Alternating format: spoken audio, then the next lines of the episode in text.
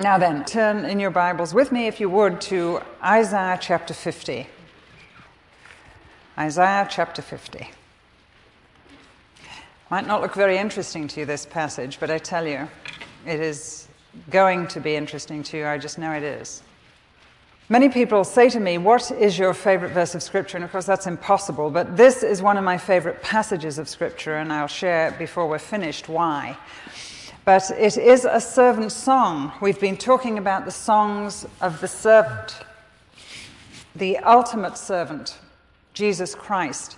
And this is a messianic passage. It looks forward to the servant of the Lord who is going to come and change things around this world for eternity. It is a marvelous passage of scripture because it speaks about the servant and his persistence in the task of teacher, counselor, and obedient disciple. There's a lot here about being a teacher. There's a lot here about being eloquent, and a lot of you are excusing yourself at this very point from my talk. I'm not a leader, I'm not a counselor, I'm not a teacher, I'm not eloquent. So I'll just sit and listen. But before we're finished, you're going to see you're all, all these things. No, would you like to be? We are all, all these things. And it's a very challenging passage of Scripture because as the Father has sent me, said Jesus, so send I you. We are the servant's servants. Now then, the ultimate leader who's called to be a servant has the tongue of a teacher. Let's read this, verse 4. The sovereign Lord has given me an instructed tongue to know the word that sustains the weary. He wakens me morning by morning, he wakens my ear to listen like one being taught. We'll go down to there. The tongue of a teacher. The ultimate leader is the ultimate servant leader, which is all of us servant leader who has the tongue of a teacher. The sovereign Lord has given me his words of wisdom so that I may know what to say to all these weary ones. Now, Jesus, of course, was the ultimate servant. Before he sent us, God sent him.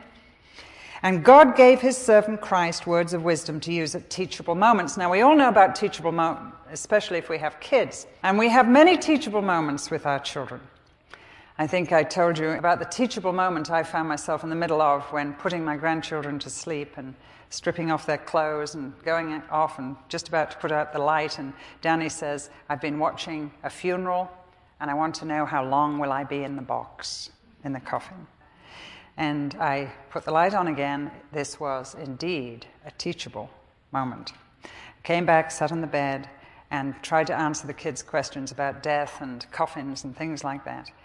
And so I said, Danny, you want to know how long you'll be in the box? Not one moment. Absent from the body, present with the Lord. He that believes in Jesus will never die. Then, said Danny, what goes in the box? And I looked on the ground, and there were these two little piles of clothes I'd stripped off the kids to bathe them. And I said, Look, that's like your body. And when you die, your spirit immediately goes into God's presence. So you never die. You never die. But that's what goes in the box. That's what goes in the box. And so Michael, who's the pragmatist in the other bed, says, Will we be naked then? Good question. I said, no. We'll have glory clothes. And then, of course, we had to get into what was glory clothes, and God was going to give raiment and all of this, and what did that mean? And it was indeed a teachable moment.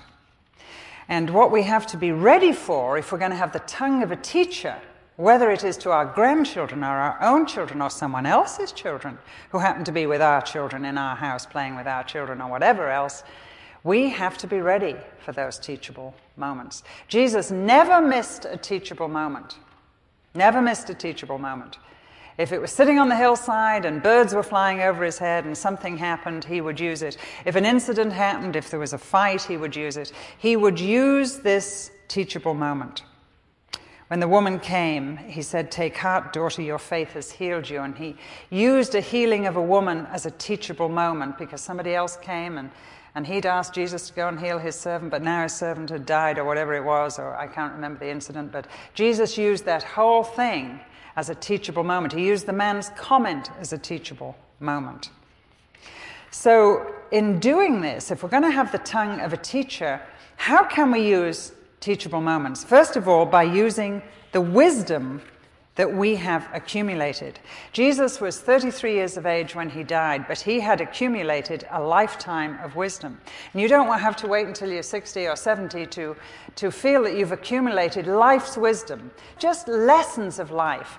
You know, I'm learning that young women are looking around for some life's wisdom.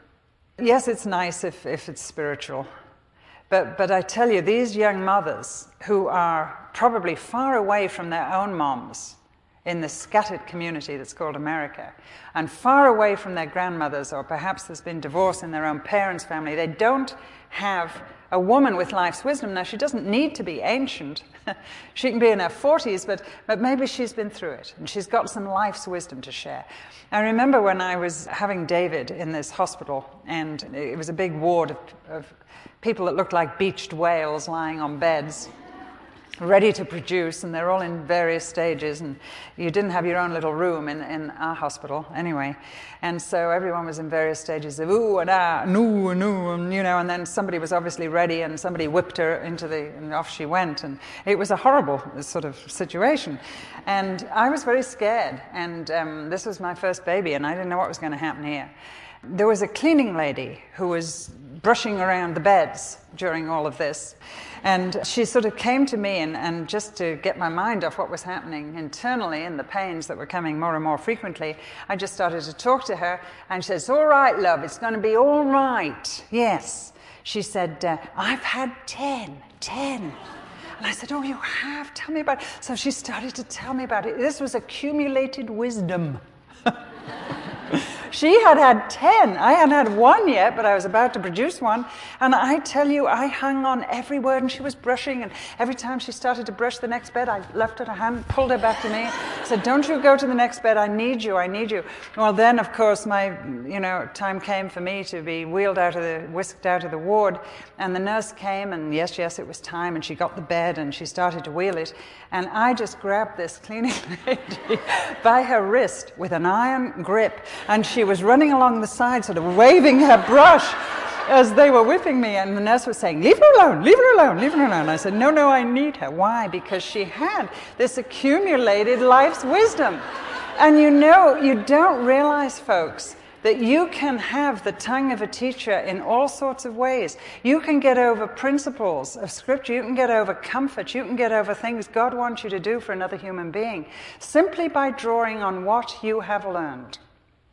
What you have. As I raised my teenagers, I remember having a fight about my daughter and whether she could have, wear jeans in church, and, and my husband coming in and saying, Well, you know, don't sweat the small stuff, Jill. You know, if you're going to have a war, have it over something that's important. And I, I remember the, the wisdom that I learned of what to fight about. Am I going to fight about jeans or am I going to fight about a moral issue that really matters, you know? And, and so that little bit of wisdom I learned the hard way as a teenager. I have shared some of those stories all around the world. I've put them in my books. I've talked to women. In fact, I had a woman down in Raleigh came to me and said, I came here, I haven't been back to this conference for 10 years. And she said, It was just as I was raising my children. And she said, You were just in that age where the kids were coming out of their teenage into college age. And you shared all that stuff about Judy and David and Peter. And she said, I went home and this is what you said. And she got out her Bible and she gave me some of these little headlines, which was really not a spiritual verse or anything. It was accumulated wisdom. It was hard lessons in the school of hard knocks. And Jesus used his own life's hard knocks to teach, to, to, to have the tongue of a teacher. And so, what happens to us, life's wisdom and life's wounds can be used. When Jesus' mother came and his brothers to take him home because they thought he was out of his mind when he first began his ministry, it said they came to take him by force, the word is, drag him home because they said he must be out of his mind to be doing this. He, the, he didn't even have time to eat, it says in the scriptures. Mark's Gospel, chapter 4, it tells you about this. And the mother and the disciples came and Jesus said, Who is my mother and my, my sisters? in the hearing of his own mother. This was very difficult. This became a rift between him and his family. And they went home without him. They went home without him. And so later, when Peter said, We've left everything to follow you, Jesus was able to use it as a teachable moment and say, I know, I know what you're feeling, Peter, because I have a family that doesn't understand as well. And let me tell you, in the world to come, you're going to have houses and mothers and fathers and sisters. And anybody that's left, mother or father or wife or child for my sake and the kingdoms, will in the world to come have that made up to them. He used his own life's wisdom and he used his own life's wounds to talk to people. So we can do the same because life words can be couched in the principles of Scripture in the wisdom that we have learned. The sovereign Lord has given me an instructed tongue. He's given me a special ability to speak eloquently and encouragingly. That verse could be interpreted. He's given each servant of the Lord Jesus the tongue of a teacher. As the Father has sent me, so I am sending you. Let me give you another translation. He has given us the ability to succor by words in their season of need, that I may know how to sustain the words of he that is weary. Let me give you a little phrase. He's given us the know how to know what to say. He's given us the know how to know what to say. That's literally what it says here. He's given me the instructed tongue to know the word that sustains the weary, the know how to know what to say. And Calvin says the know how includes wisdom and skill. Listen to John 3:34. The one whom God has sent speaks the words of God, for God gives the Spirit without limit, without measure or limit. God has given us the Spirit without limit. He is the teacher. The scriptures tell us this Holy Spirit is our teacher. Within every single one of you, you have the Holy Spirit who knows what to say. So he has given you the know how in giving you the person of the Holy Spirit. Holy Spirit's the one that searches the deep things of God. He knows the mind of God. He understands what goes on, what makes God tick, because He is God. And we have received the Holy Spirit. And in fact, the New Testament says we have the wisdom of Christ because we have Christ.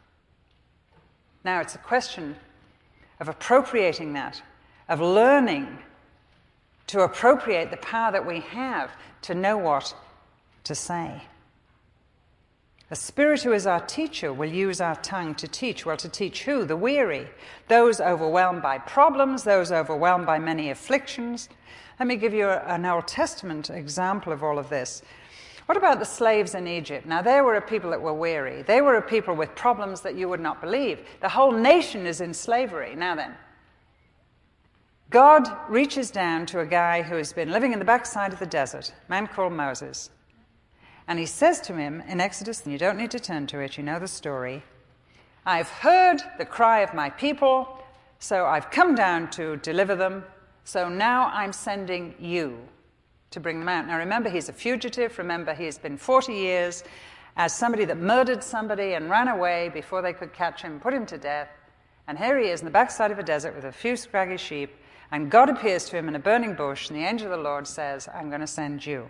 His response to this is, What if they don't believe me or listen? Oh Lord, listen to this. I have never been eloquent, neither in the past nor since you've spoken to me. So now I've met you in the burning bush and I don't feel any different. I've never been eloquent. I am slow of speech and tongue. I can never find the words, that means. The Lord said to him who gave man his mouth, Is it not I, the Lord? Now go. I will help you speak and will teach you what to say. But Moses said, Oh Lord, please send someone else to do it. You ever said that? I have. Here am I, send Aaron. I wrote a book called that once. Here I am, send my brother. And so God got mad with him. He got angry with him. And he said, All right, I will. I know he can speak well. He is eloquent. He is naturally talented with the gift of the gab. I know that about Aaron because that's what I made him. So I know he can do it. You go, you tell Aaron what you want to say, and Aaron will say it for you. Do it together, verse 14. And then in 18, they go back, and Aaron begins to listen to Moses. He whispers in his ear. He tells Pharaoh the message. That goes on for one short chapter. The next chapter, it says, Moses said, he soon took over. It was interesting to me. However, God got him to do what he wants, said, okay, go with someone else, you know, we'll play this game and we'll encourage you along. And so they go, and of course, things get worse. Do you remember? Pharaoh gets absolutely mad and he says, Well, okay, if you're trying to work up trouble among my slaves, they can make bricks without straw. And the leaders of Israel come to, to Moses and say, What are you doing? You say God has sent you to bring us out, and now we're in worse state than before. So Moses goes back to God and says, Look what's happened. I told you this had happened. I told you I'm no good at persuading people. And God simply says, Go and tell Pharaoh the next bit. and Moses says, If Israel won't listen to me, why should Pharaoh? Since I speak with faltering lips. In other words, and another translation is, I'm no orator. And you know what dawned on me as I looked at all of this? Of course, he did go in obedience, and he did speak, and he did find the words, and he did have the know how to know what to say because God gave it him. That you and I can speak with spiritual eloquence with faltering lips.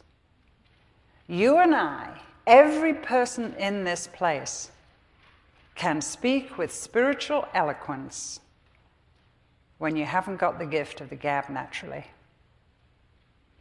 And to me, that is the most exciting thing you can ever discover. Some of us are gifted teachers, some of us are gifted as orators, and some of us aren't It makes absolutely no difference. God doesn't say, well, all the orators and all the teachers and all the people that are poets can speak with the tongues of angels, go do it, and the rest of you just do something else you feel you're gifted for. He says, every one of my servants has the tongue of a teacher. And if you do it clumsy, it doesn't matter because there will be a spiritual truth. The truth telling you will do as a servant of the Lord will have a spiritual impact because you will be speaking with spiritual eloquence, even if you're clumsy with words. And that should set us on our toes dancing. So, as we speak badly, which doesn't really matter because the Spirit's going to do his thing goodly through us our accumulated experience of life, sharing our life's wounds and hurts, which will really be terrific because we will be writing down the comfort that we will have received from God to pass on to someone else. That's what the Bible says. God's going to comfort you so you can go and comfort someone else, to have the know how, to know what to say to those that are weary in their season of need. Know anyone in a season of need? Can you think of anyone? See their face? Little boy, little girl, an older person, somebody that belongs to you, somebody that doesn't. Can you see them? Now, can't you get excited with the fact that God is going to give you the tongue of a teacher?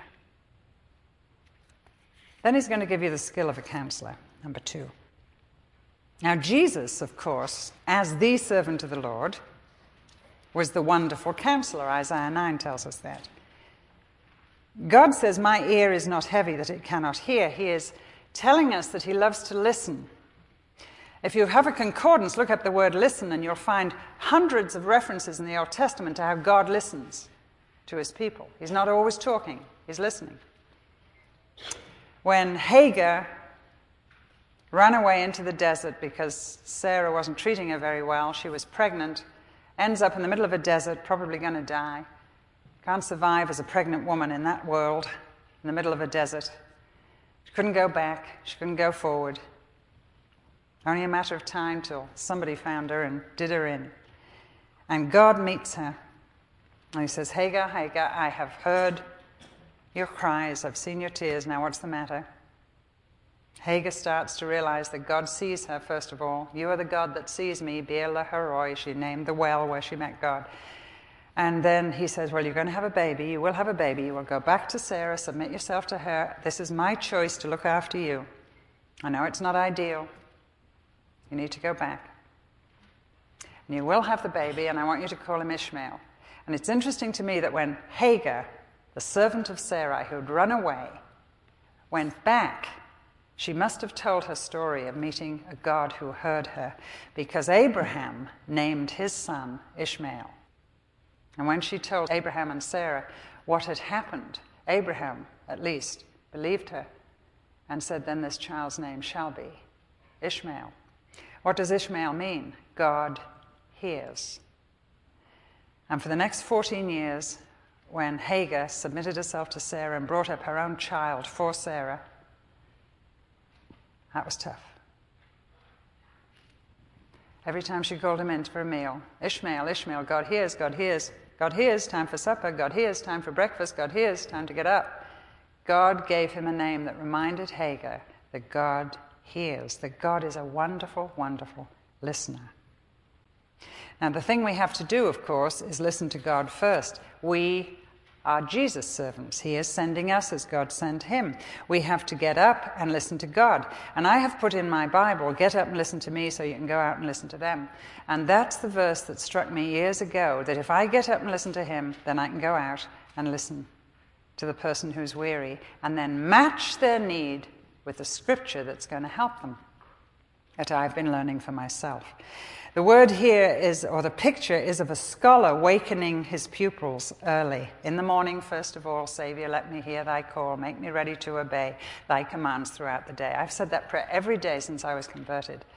In the morning, first of all, Savior, let me hear thy call. Make me ready to obey thy commands throughout the day. A little chorus I learned at the beginning of my Christian life, and I've never forgotten it.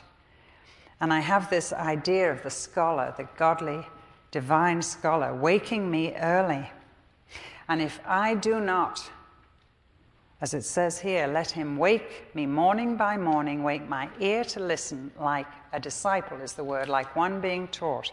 I might miss the word that is going to sustain the weary one that he will match me up with wherever I am in my sphere of influence that day. And what a sad thing that will be. And you can't just bring out the same little canned things and, oh, they need this and this worked for the last one, because God wants to give you the fresh word that's going to be absolutely the thing that is right. Now, the first thing you've got to do is listen to God for yourself before you can take this stuff for other people. And I love Patsy Clairmont. I was with her not too long ago when she said, What we want to do is say to God, Fix me while I'm sleeping so I can rise up righteous in the morning. God does not fix us when we're sleeping. you know, wouldn't that be easy? And then we wake up and we can go straight out into the day and start and minister. He wants us to cooperate. So he wakes us up, we get up, we get on our face before him, we do our devotions or however we want to do them, but we meet with God and we meet with him for ourselves first. And he speaks to us and we listen to God. And as we do that, then we will go out into the day to have a ministry of listening. And quite quickly, I want to talk about three things that every single one of us can do. First of all, we can have a ministry of presence as we listen to people. And in my book, It Had to Be a Monday, I don't really deal thoroughly with this, but I touch on Job's friends and the things that they did right. And at the end of chapter 2, when Job's three friends heard about this terrible Monday he'd had in his life and his whole world had collapsed, they got up and they traveled a considerable distance to go and be with him. And when they saw him from a distance, they could hardly recognize him, and they began to weep aloud. And they tore their robes and they sprinkled dust on their heads in their fashion. Then they sat on the ground with him for seven days and seven nights, and no one said a word to him because they saw how great his suffering was. And in those little few verses, you and I can learn how to listen or how to have a ministry that is very easy to have. And the first thing is a ministry of presence, a ministry of presence. All of us can do this. When I took some women over to Croatia and Bosnia, I took them to have a ministry of presence. And I remember getting there with these 10 women in Zagreb, and we were uh, undergoing a whole day of, of orientation by people that had lived there, people that were there, people that were Croatians, people that knew what was going on, and also trying to tell us where we were going down to the down to the war border, down to where the refugees were coming over. It's a thousand a day at that point. And then they would tell us that we were going to tell me that I would be speaking in this church and I would be speaking to the refugees here. And then we'd go to the box carts and we'd have some personal talk to the refugees that had been there for a whole year and nobody had done anything about them, just sitting in these box carts. And at the end of this orientation, I looked around this group of very mature women from all walks of Christendom. There was the head of the Lutheran Social Service that I had with me, and a young pediatrician who, who had had extensive experience with refugee work and medical field and all of these people. And we looked at each other, and the women started to say, Well, what are we going to do? Now, that's so American. You know, we've got to go and do something. We've got to fix this. and I said, I don't think we're going to do too much. And they said, Then why are we here? And then another one said, Well, what are we going to say? And I said, I don't think we're going to say much. We're going to have a ministry, first of all, of presence. And what we're going to do is we're going to go and we're going to say one thing. If we say anything, we just had to come. Say it after me. And we all said. We just had to come. And so, in fear and trembling, we went down. And one of them said to me, Well, what do you think they'll say? I said, I have no idea. But that's something you can say. I don't know God's going to give you something else to know how to know what, but, but that's what we're going to do. We're just going to go. And that's the reason we did go. We just had to go. Women were in desperate need in another country. Women needed the sort of help we could match them with, the resources we could match them with in America. And we knew that we could help if we could just go. We just had to come. And I remember the pediatrician that went with me was in this conference at, at FCA. And I told this story, and she just bawled. She just sat there and cried because she remembered, like I did, at the end of a refugee meeting down on the border, and we heard bombs going off, and they blew up the church behind us while we were having this refugee meeting and trying to do things. And at the end of the meeting, we went out, and I looked around the courtyard in the seminary where we'd had this refugee meeting to find the women I'd taken. Where were they? You know, what were they doing? I couldn't find them. And then I began to see them, and they were so buried under groups of Croatian refugees. It was unbelievable. All women, because refugees are women. Their men are dead or fighting or prisoners. Their arms were around those women. They grabbed them, they grabbed their necks, they put their heads down. And I said to my interpreter, What are they saying? And the interpreter said, They're saying, Thank you for coming. And so I started walking around in that crowd, and I heard my women saying in a language they didn't know if the folks could understand, We just had to come. We just had to come. Thank you for coming. We just had to come. Thank you for coming. We were the first women's delegation in the whole of that war. Only men had gone down there. And men can't get hold of women like women can get hold of women. And men can't have a ministry of presence like women can with other women. It's like the woman in the hospital that helped me who is my cleaner. There's something that we know that nobody else knows. There's a feeling that we know when something happens to our child that a man cannot link into. We just had to come. Can you do that? Of course you can. How many people do not go when they know something's happened because they don't know what to say? You can say, I just had to come. And then, secondly, you can have a ministry of silence. Everybody can do that. I remember watching the moving van come up next door when I lived down in Brookfield years ago. And the neighbors know what's happening, you know, and we knew there was trouble in the house next to me. I didn't know this woman, I'd only talked to her over the garden fence a couple of times. She'd been very private in that house. And suddenly here's the moving van, and suddenly here's the husband, and he's directing the furniture out of the house and into the van, and so we all know what's happening here. And off the furniture van goes, and I sat and, in my kitchen window, looking at that empty street and wondering what was happening in that house next to me. And I didn't want to go next door. That was the last thing I wanted to do. And I began going through this whole thing well, what do I say? And what can I do? and I thought, well, I suppose I could just go. So I just went. And with my heart pounding, because it's not the sort of thing that comes easily to me, I'm a very private person, I'm English, I don't want to intrude on people's privacy. I knocked on the door, and the lady in question opened the door, and I said something like, I just had to come. I saw the van, I just had to come. And she put out her hand and grabbed me and pulled me inside the house and shut the door sat me down. Said, oh, please let me make you a cup of tea. So I said, well, thank you, that would be lovely. And she busied herself. And uh, that's a wonderful thing to let people make you a cup of tea because that's the thing you do in times of crisis, don't forget.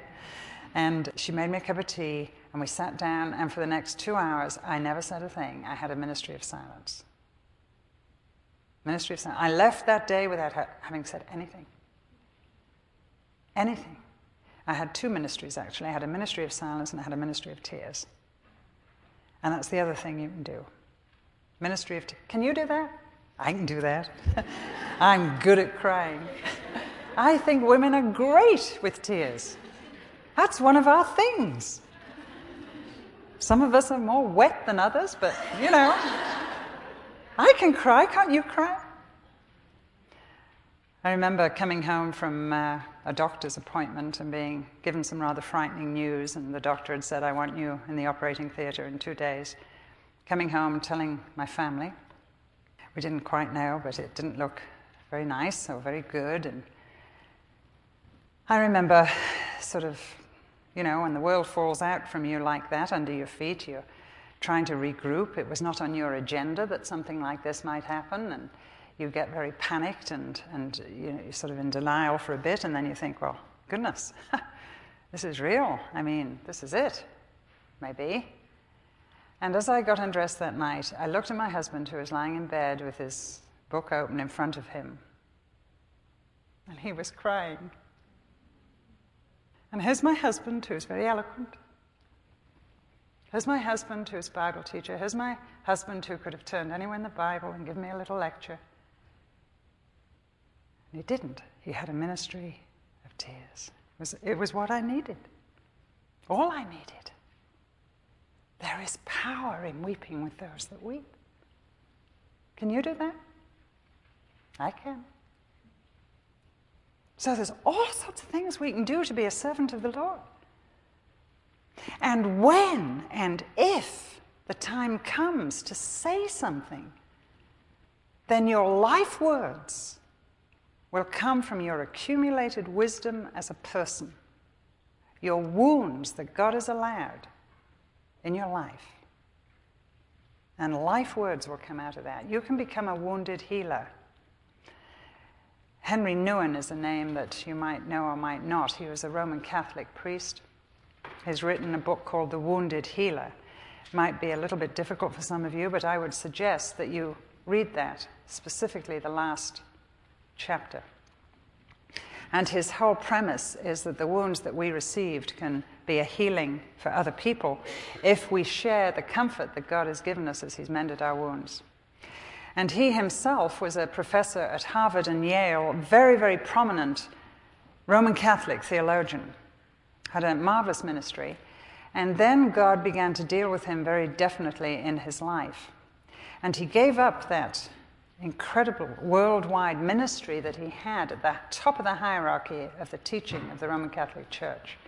And he went to live in Canada in community with a community of people who were incredibly handicapped. And the bulk of his life, he lived in community with these people. He still went out of that community to preach and to teach and to make movies and films which are absolutely wonderful. He's finished one as he had a heart attack, died as he was making that movie in Russia.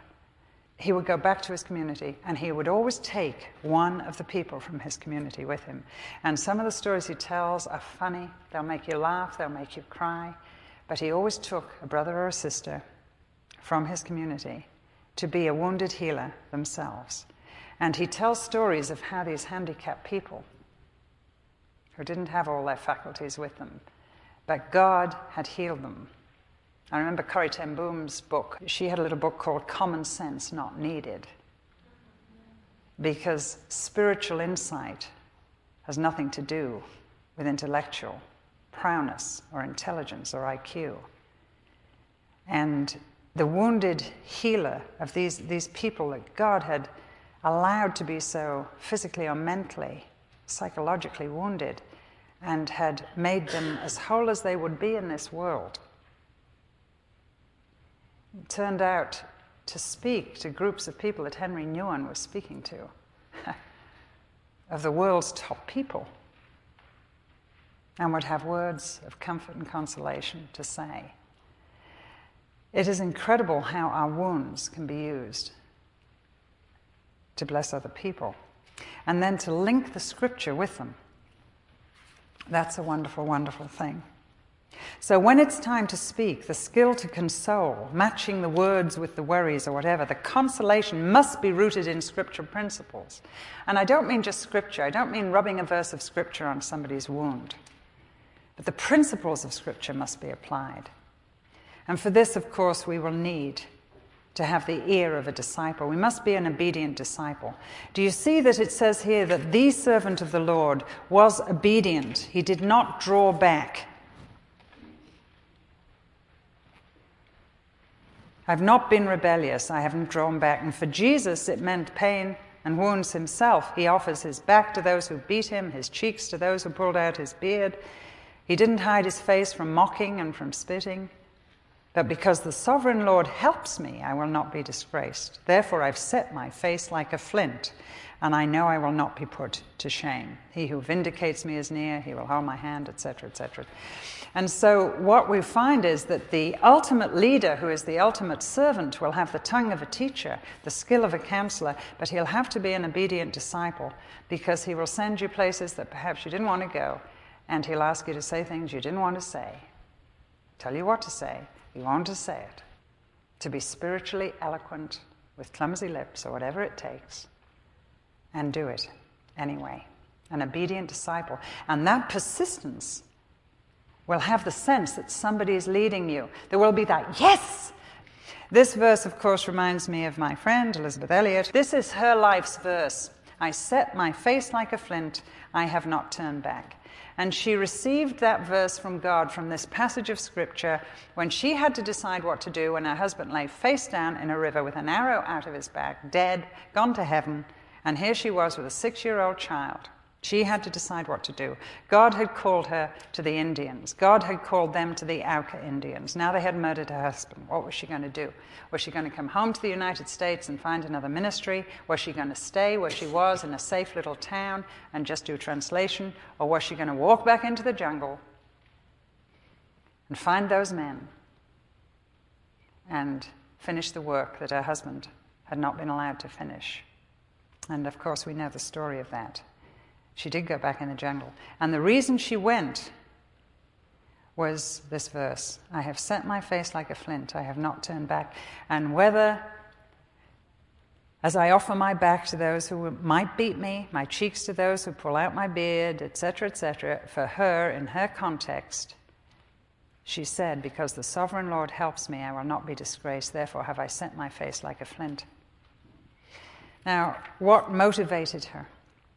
Simply, she was an obedient disciple, and that's what she believed God was telling her to do. As it turned out, it was right, of course. And now the men that murdered those men are the leaders of the church in that tribe, which is totally Christian. That's the story of the Auca Indian martyrdoms. But I think just as I finish this, I want to read to you Jim Elliot's diary, the last entry in his diary before he was martyred he goes out to spend time with God on a hill overlooking the little airport where they'll get in that plane and off they go, not knowing what's ahead. And this is what he said I walked out to the hill just now. It's exalting, delicious to stand embraced by the shadows of a friendly tree, with the wind tugging at your coat tail and the heavens hailing your heart, to gaze and glory and give oneself. What more could a man ask? Oh, the fullness, pleasure, sheer excitement of knowing God on earth. I care not if I never raise my voice again for him. If only I may love him, please him. Mayhap in mercy he shall give me a host of children, that I may lead them through the vast star fields to explore his delicacies, whose finger ends set them to burning. This man is a poet. I love that. Maybe he'll give me a host of children. He's talking about the Indians he's hoping to bring into the kingdom of God, that I may lead them through the vast star fields to explore his delicacies, whose finger ends set them to burning. But if not, if only I may see him, touch his garments, smile into his eyes, are then not stars nor children shall matter, only himself. O Jesus, Master and Centre and End of all, how long before that glory is thine, which has so long waited thee? Now there is no thought of thee among men, then there shall be thought for nothing else. Now other men are praised, then none shall care for any other's merits. Hasten, hasten, glory of heaven, take thy crown, subdue thy kingdom, enthrall thy creatures.